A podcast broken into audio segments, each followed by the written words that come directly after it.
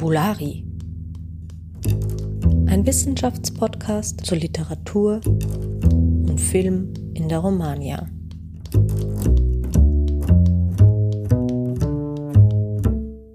Hallo und willkommen zu einer neuen Folge von Fabulari, dem Wissenschaftspodcast über Literatur und Film in der Romagna.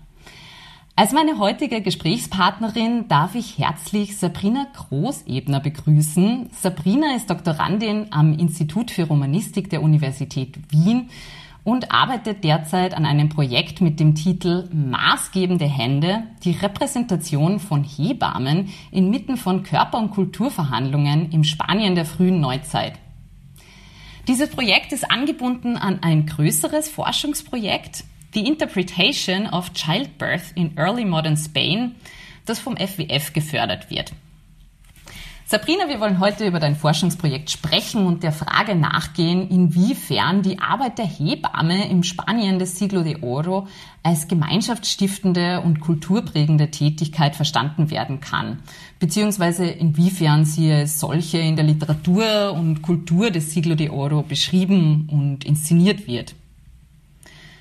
Das Mitwirken von helfenden Händen am Geburtsprozess legt ja seit jeher das Fundament der menschlichen Zusammenarbeit und Geselligkeit. Du schreibst, dass bereits in der Antike das Neugeborene symbolisch durch das Aufheben mit der Hand als menschliches und lebenstüchtiges Wesen anerkannt wird und dass diese Art des Körperkontakts, den ein Kind durch die Hände der Hebamme erfährt, zugleich sein Eingang in die kulturelle Prägung seiner Gesellschaft ist.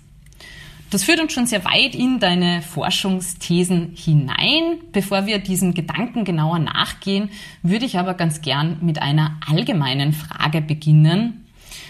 Wenn wir nämlich über das Siglo de Oro sprechen, dann sprechen wir ja über eine Epoche der spanischen Literaturgeschichte, deren Blütezeit in etwa zwischen 1550 und 1660 liegt. Also über einen Zeitraum, ähm, in dem jetzt allgemein nur sehr wenig über das Arbeitsleben beziehungsweise die Berufstätigkeit von Frauen bekannt ist. Warum beschäftigst du dich jetzt gerade mit der Hebamme? Handelt es sich bei der Hebamme um eine typische oder wiederkehrende Figur der Literatur und Kultur des Siglo de Oro? Beziehungsweise, was interessiert dich an ihr? Hallo, danke für die Einladung. Ähm, ich glaube, dass die Beschäftigung der Hebamme sich bei mir wahrscheinlich am meisten mit dem Interesse an weiblicher Arbeit begründet, sowie dem Funktionieren sozialer Netzwerke, aber auch der Bildung von Identität und das Forschen über die Hebamme im goldenen Zeitalter verbindet all diese Aspekte, was natürlich ganz besonders spannend macht. Und noch dazu kommt, dass ich mir diese Figur in einem ganz besonderen ähm, Zeitraum ansehen darf, eine Epoche, in der ganz wichtige Umbrüche in der Geburtenkultur stattfinden denn es kommt in dieser Zeit dazu, dass sich Berufsbilder in der Geburtshilfe immer mehr herausbilden, sich herauskristallisieren und sich auch offiziell als solche deklarieren. Und dass Tätigkeiten, die lange Zeit von Verwandten oder zum Beispiel Familienmitgliedern oder auch Nachbarinnen ausgeübt worden sind, diesem Rahmen, diesem familiären Rahmen entwachsen und sich als berufliche Tätigkeit eben ähm, etablieren. Und andererseits wird im praktischen Sinn die Geburtsbegleitung in dieser Zeit aber noch ausschließlich von Frauen ausgeübt. Ähm, männliche Ärzte und Chirurgen werden nur in Ausnahmefällen zum Geburtsgeschehen hinzugeholt, nämlich wenn es zu Komplikationen kommt oder wenn bestimmte Instrumente benutzt werden müssen oder wenn es ähm, wenn es auch zu tragischen Geburtsverläufen kommt, wie zum Beispiel eine, eine Totgeburt oder auch das Versterben der Mutter. Ähm, genau. Was natürlich auf der anderen Seite auch bedeutet, dass ähm, die männliche Präsenz im Geburtsgeschehen, wenn wenn es wenn, dazu kommt, ähm, auch ein bisschen angsteinflößend ist und diese weibliche Sphäre dementsprechend auch hält, weil sich ähm, ja die Geburtsteilnehmer darum bemühen, eben das Männliche noch ein bisschen auszuschließen und zu vermeiden. Ähm, und es können aber schon erste Tendenzen beobachtet werden in dieser Zeit, ähm, vor allem in Texten der Zeit, die eine männliche Annäherung doch an die Geburtshilfe auch andeuten und diese Annäherung, ähm, die verstärkt sich dann im 18. Jahrhundert. Das heißt, wir sind in einem Moment äh, des Umschwungs in der ähm, Kultur der Geburt und Geburtshilfe. Und was für ein Verständnis der Hebammenfigur in der Zeit auch wichtig ist, ist der gemeinschaftliche Charakter der Geburt. Ähm, denn Geburt wird in dem historischen Moment als Ereignis, ja sogar als Ritual verstanden und ähm, auch gefeiert oder begangen und auch so dargestellt. Und ähm, dieses Ereignis wird dann eben in der Gemeinschaft gefeiert oder gelebt oder ja, zelebriert. Und Eva Lavie bezeichnet dieses Ereignis in der Gemeinschaft auch als ein Event ähm, in der weiblichen Not- und Hilfsgemeinschaft, ein Ereignis in der weiblichen Not- und Hilfsgemeinschaft. Jacques Chalice äh, bezieht sich hier mit der Metapher des Summen des Bienenkorbs, die ich ganz besonders schön finde, auf das Geschehen rund um die Geburt. Und in diesem Geschehen, in dem Zentrum von diesem Geschehen finden wir die Comadre, also die, die Hebamme. Und ähm, der Name ist auch ganz besonders interessant, weil wörtlich übersetzt äh, bedeutet er ja auch Mitmutter oder Kameradin oder auch Taufpatin und das verrät ja schon einiges über die soziale Dimension dieser Arbeit.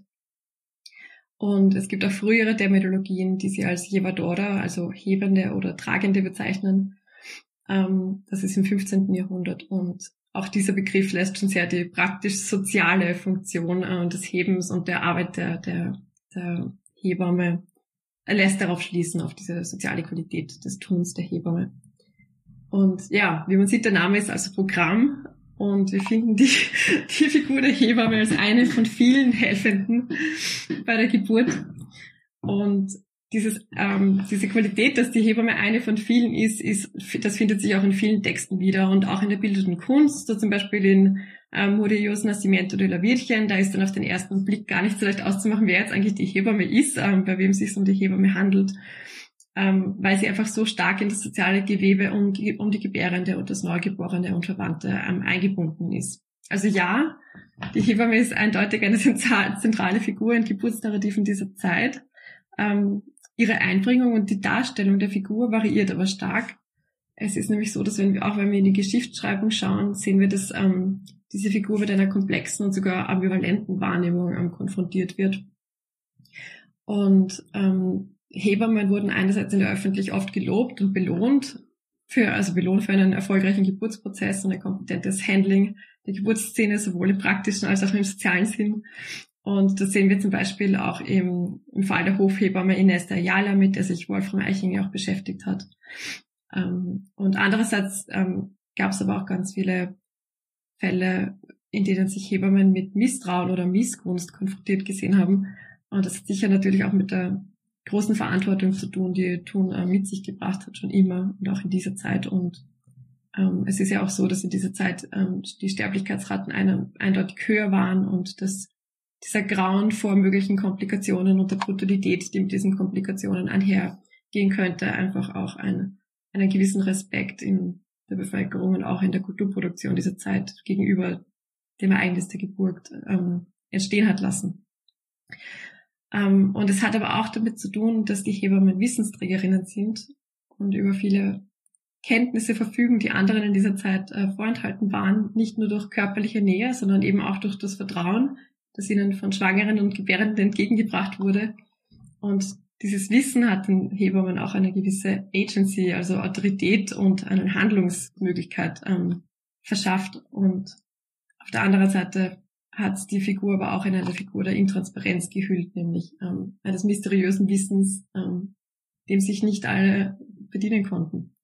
Und insofern sind die Repräsentationen der Hebamme sehr unterschiedlich und überspannen eine große äh, Bandbreite von ähm, Lob der Hebamme und Defensa der Hebamme wie bei Alonso de Carranza bis hin zu ähm, eben auch Verfemungen der Hebamme. Und das finden wir dann in Bildern wie auf der einen Seite der Hexe, der Hebamme als Hexe, also als Negativbild, und auf der anderen Seite biblischen Hebammen wie der Jungfrau Maria als ähm, ja, Exempel par excellence. genau. Gibt also sehr unterschiedliche Darstellungen der Hebamme in der Kultur und Literatur des äh, Siglo de Oro. Du hast ja jetzt schon eine sehr äh, breite Einführung in das Thema gegeben. Ähm, jetzt schaust du dir ja nicht nur die Figur der Hebamme an, beziehungsweise ihr Arbeitsfeld, über das du ja jetzt auch schon gesprochen hast und äh, unterschiedliche Gruppendimensionen des Geburtsprozesses und gesellschaftliche Dimensionen, sondern schaust dir ja ganz spezifisch die Hände der Hebamme an. Die tauchen nämlich in unterschiedlichen Schilderungen immer wieder auf und du hast auch ein exemplarisches, äh, einen exemplarischen Textausschnitt dazu mitgebracht. Ähm, Sabrina, ich würde dich jetzt einfach bitten, diesen Textausschnitt mal vorzulesen und uns zu erklären, woher der stammt, inwiefern der für deine Forschung aussagekräftig ist und welche Funktion die Hände in diesem Ausschnitt haben.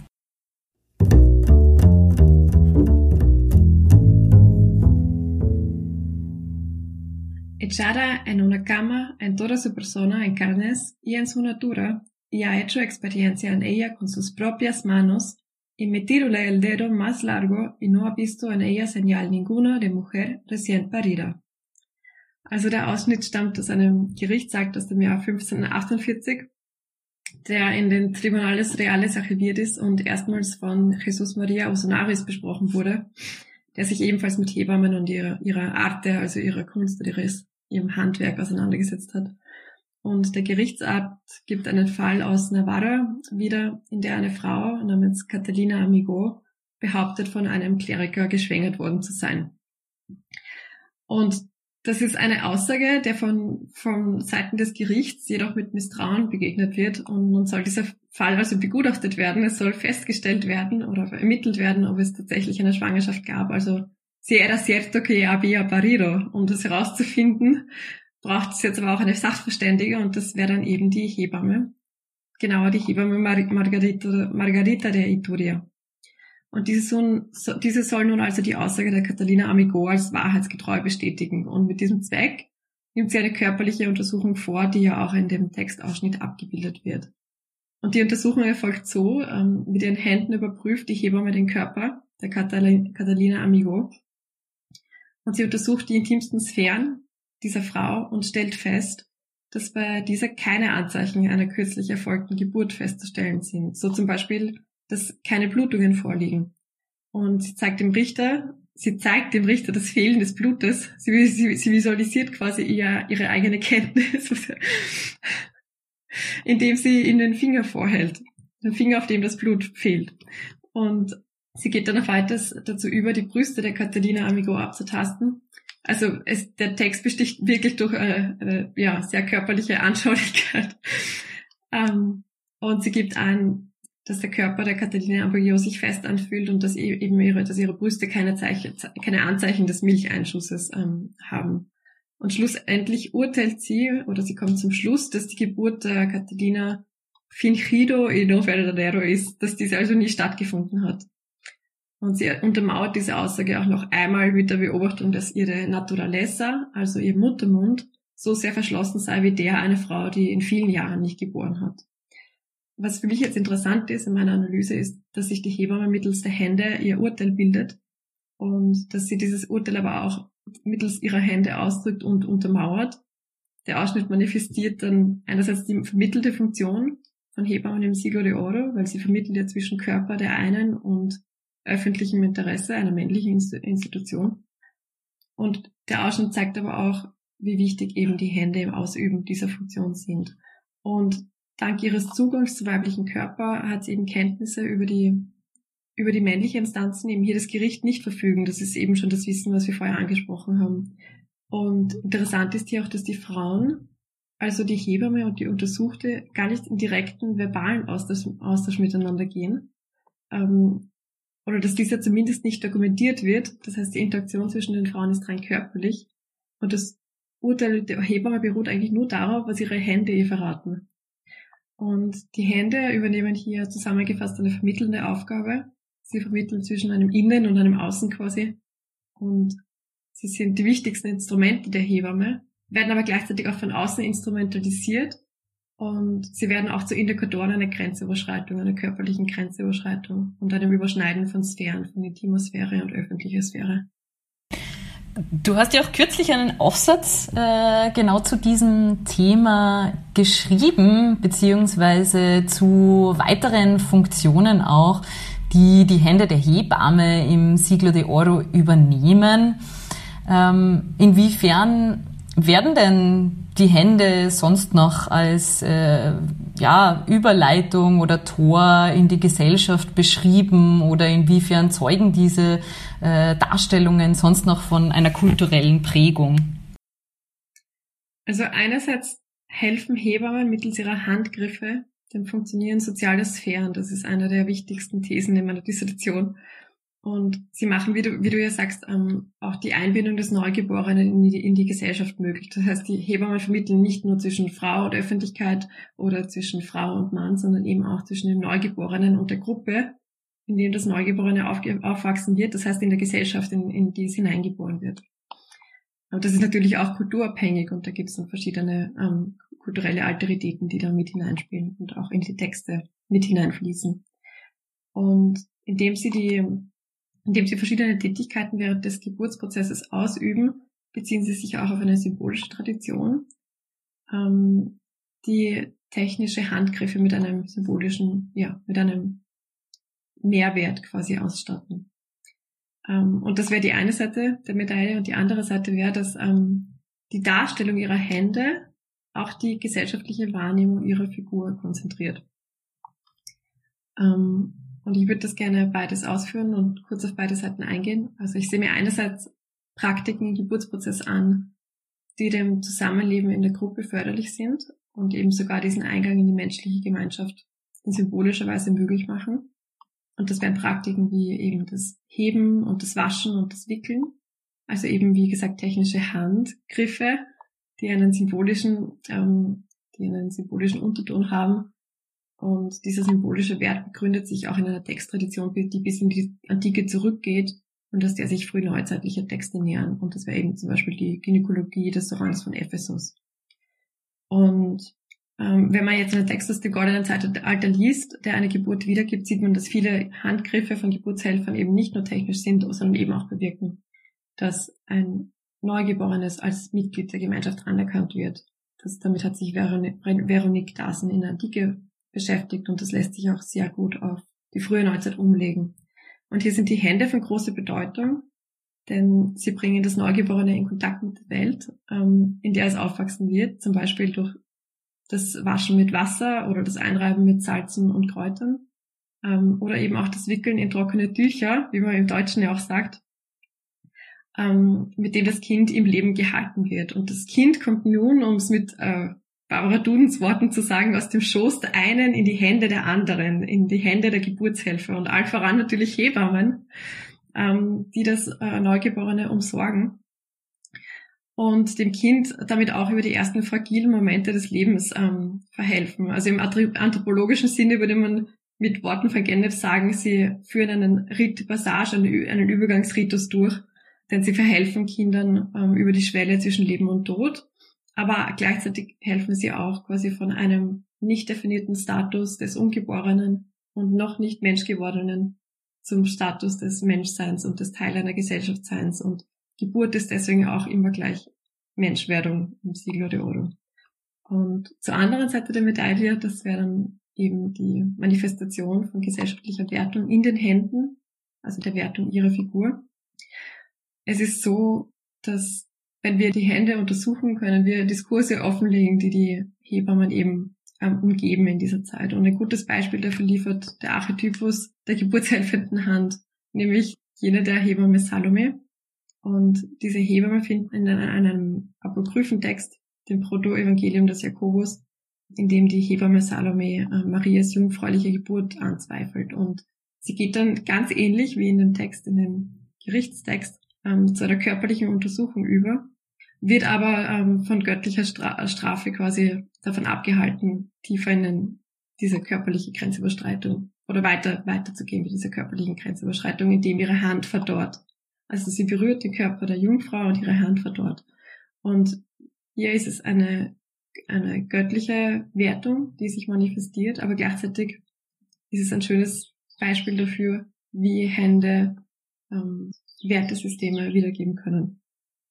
Und es ist auch ein schönes Beispiel dafür, weil es geht dann weiter. Ähm, es wird der Hebamme Salome dann eben gesagt, dass sie den Körper der, der Maria nochmal berühren soll und dass sie das Kind zum Waschen tragen soll. Und indem sie das Kind zum Waschen tragen soll, wird ihre Hand wieder geheilt.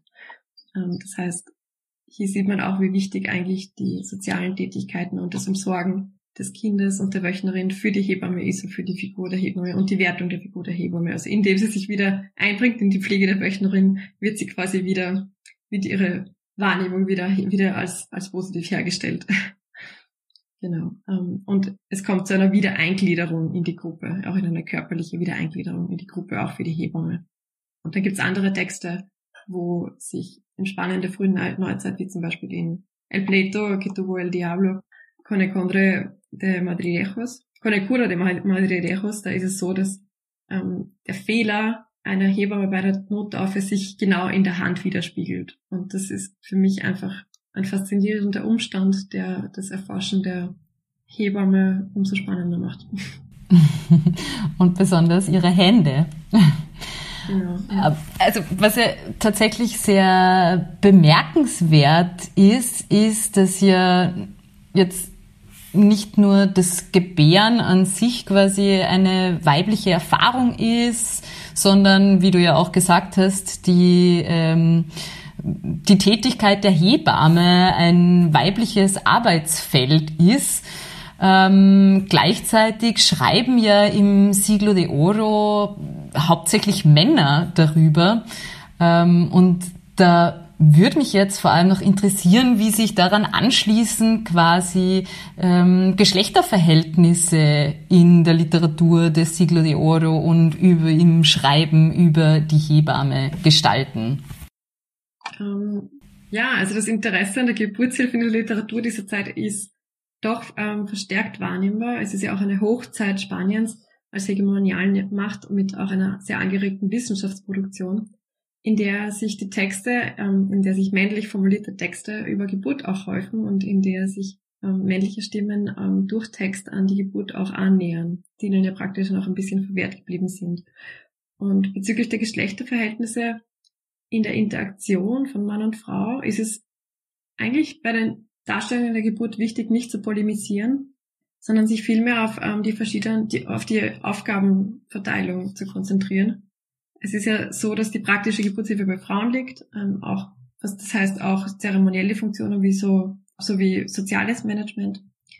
Das liegt alles bei Frauen. Es ist aber so, dass das Gelingen des Vorhabens einer sicheren Geburt aber im Vordergrund steht und deswegen gibt es ganz viele Texte, die auch eine Zusammenarbeit zwischen den Geschlechtern zeigen, was ich nochmal besonders spannend finde. Und hier ist es kein schwarz-weiß hierarchisches Verhältnis von ähm, Mann bestimmt über Frau, sondern es ist eher ein ein, sich miteinander darum bemühen, dass dieses Vorhaben auch gelingt. Und das finden wir zum Beispiel in El Siglo Pitagorico, in einer picaresken Erzählung, in der eine Geburt beschrieben wird, die durch eine träge Plazenta verkompliziert wird. Und hier wird zwischen Hebammen, Ärzten und Chirurgen, die teilweise sogar miteinander verwandt sind, zusammengearbeitet, bis dann die Gefahr gebannt wird und die Nachgeburt zur Strafe verbrannt wird. Und das ist eigentlich einer meiner Lieblingstextstellen in meinem Korpus, weil nicht nur die soziale Qualität der Geburt im ähm, goldenen Zeitalter deutlich wird, sondern auch ähm, greifbar wird, wie verschiedene berufliche Zuständigkeiten ineinander gegriffen haben.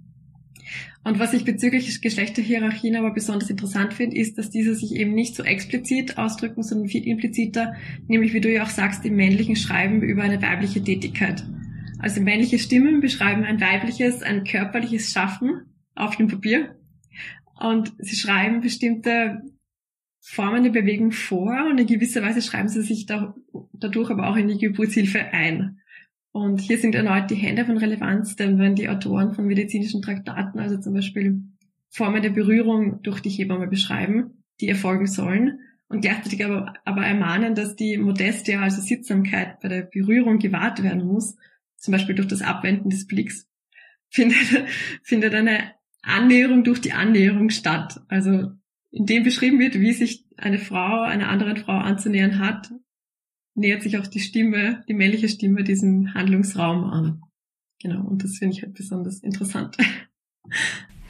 Absolut, ja. Also ähm, du hast uns ja jetzt eh schon total tief auch in diese faszinierende Welt der Geburtshilfe ähm, des Siglo de Oro eingeführt. Ich hätte jetzt noch eine abschließende Frage, die uns eher wieder in die Gegenwart bringt. Ähm, nämlich würde mich interessieren, ob du diesen Diskurs rund um ähm, soziale Funktionen, auch symbolische Funktionen der Geburtshilfe oder diese Fokus, äh, Fokussierung auf ein spezifisches Körperteil, jetzt hier im Konkreten die Hände, ähm, ob du die auch in aktuellen Debatten noch erkennst oder ob es da gewisse Kontinuitäten gibt oder sich deiner Meinung nach der Diskurs heute gänzlich anders gestaltet. Also jemand, der die Diskussion über die soziale Qualität der Geburt sicher wieder aufleben hat lassen, ähm, ist Sheila Kitzinger, die sich in ihren Schriften dem Social Model of Childbirth, also dem sozialen Modell von ähm, Geburt ähm, widmet und äh, dieses soziale Modell auch mit Krankenhausgeburten in unserer Zeit äh, vergleicht. Und also das ist sicher eine der vehementesten Plädoyers oder eine der lautesten Stimmen im akademischen Diskurs dafür, die soziale Einbettung des Prozesses nicht völlig auszuklammern. Und äh, Kitzinger stellt auch die Gefahren einer zum Beispiel im sozialen Sinne sterilen Geburt also Klinikgeburt, äh, in Kontrast zu den Gefahren einer traditionellen Geburt und fragt, was eigentlich gefährlicher ist. Und das soll jetzt absolut kein Plädoyer für ähm, Hausgeburten sein. Es ist nur ähm, eine interessante Perspektivierung, weil sie denkt dann, auch, denk, denkt dann auch über zum Beispiel postnatale Depressionen als Form der posttraumatischen Belastungsstörung nach einer vielleicht nicht ganz so ähm, sozialen Krankenhausgeburt oder ja, sozial kooperativen Krankenhausgeburt ähm, dar und stellt das zumindest zur Diskussion. Und das wäre zum Beispiel eine, eine Autorin, die sich mit besonders interessanten Gedanken beschäftigt. Also es ist, auf, es ist auf jeden Fall noch ein Thema. Es gibt dann auch ähm, Diskussionen zum, zur Authoritative Knowledge im Geburtsprozess. Ähm, das Konzept ist von äh, Bridget Jordan und es geht um Entscheidungsfindungsprozesse während der Geburt und auch um auch solche Aspekte wie Intuition in Midwifery as Authoritative Knowledge zum Beispiel. Und in Verbindung mit der Hand finde ich es interessant, dass Berührung wieder besprochen wird. Also in den Worten von Sheila Kitzinger, die sagt, Touch is never neutral und die sich mit diesem sogar in seinem autoritären Potenzial beschäftigt. Also wie sich Berührung als autoritärer Faktor in der Geburt auswirkt, wird eben thematisiert, ähm, welche Auswirkungen der körperliche Kontakt einfach bei der Geburt hat. Insofern glaube ich, dass das absolut noch relevant ist. Es wird nur ein bisschen in den Hintergrund gestellt, weil auch andere Debatten heutzutage ähm, wichtig sind bei Krankenhausgeburten, vor allem auch im Zusammenhang mit, äh, mit der Arbeitskultur, mit Schichtbetrieben und mit der Tatsache, dass es eben nicht eine Hebamme für eine Geburt gibt, sondern eine Hebamme für sechs bis sieben Geburten in einer Schicht. Was ich halt interessant fände, wäre eigentlich, wie sich der Diskurs jetzt weiterentwickelt, vor allem nach zwei Jahren Pandemie, in denen es auch äh, Krankenhausgeburten gab, wo einfach fast keine Verwandten dabei sein konnten und wo es vielleicht ähm, einen Besuch gab nach der Entbindung, ähm, weil weil es anders ähm, epidemiologisch einfach nicht möglich gewesen ist, diese Gefahr der Ansteckung im Krankenhaus zu vermeiden. Und da wäre es jetzt echt interessant, ob das nochmal vielleicht auch ein, ein Aufleben der sozialen Debatten rund um die Geburt ähm, auf lange Sicht ähm, provozieren wird oder inspirieren wird. Mhm, und wo es ja oft auch die Empfehlungen zu Kaiserschnitten gab, beispielsweise, um Geburten besser planbar zu machen, etc. Also natürlich ja, auch unterschiedliche genau, Arbeitsdimensionen, stimmt. Planungsorganisationsdimensionen ja. ähm, reinkommen. Genau, ja. Also es gibt, ich glaube, es gibt auf jeden Fall diesen, diese Diskussion von sozialen Qualitäten von der Geburt. Da gibt's auch ein, es gab auch ein Forschungsprojekt von Marita Metz-Becker, die sich mit Landhebammen ähm, aus dem, eben aus dem 20. Jahrhundert unterhalten hat. Also das waren Interviews, narrative Interviews. Und da ging es darum, ob Geburt ähm, überhaupt noch quasi wie früher gelebt werden, also gelebt werden kann oder ob das wie Geburt durchgeführt wird und ähm, welche sozialen Charakteristika die Geburt auch hat. Und ähm, dass die Geburt um, also dass die Diskussion um Geburt heute sicherlich anders stattfindet, weil die Wahrnehmung von Geburt auch ganz anders ist, weil auch ähm, die, die, die geschichtlichen Umstände im goldenen Zeitalter eben noch zu diesem beschriebenen Schrecken vor der Geburt, die auch geführt haben, dem bestimmte Bilder ja auch gegen, ähm, entgegengehalten werden mussten. Das heißt, die Darstellung von Geburt war zu dieser Zeit betont romantisiert teilweise oder betont orchestral, also ähm, in Koordination und im gemeinsamen ähm, Arbeiten dem ähm, entgegen dem, dem Gelingen der Geburt. Und heutzutage ist die Wahrnehmung von Gefahr bei Geburt, glaube ich, sicher eine andere als damals und dementsprechend die, die Diskussion auch eine andere als damals, zum Beispiel in diesem protowissenschaftlichen Diskurs, wo auch noch ganz viele ähm, rituelle oder symbolische Implikationen ähm, zu finden waren. Genau. Also ein anderer, anderer Diskurs, aber immer noch hochaktuell. Äh, liebe Sabrina, herzlichen Dank für deine Ausführungen und diesen Einblick in deine Forschung. Wir verabschieden uns damit jetzt und danken allen Interessierten fürs Zuhören. Bis zum nächsten Mal. Ciao.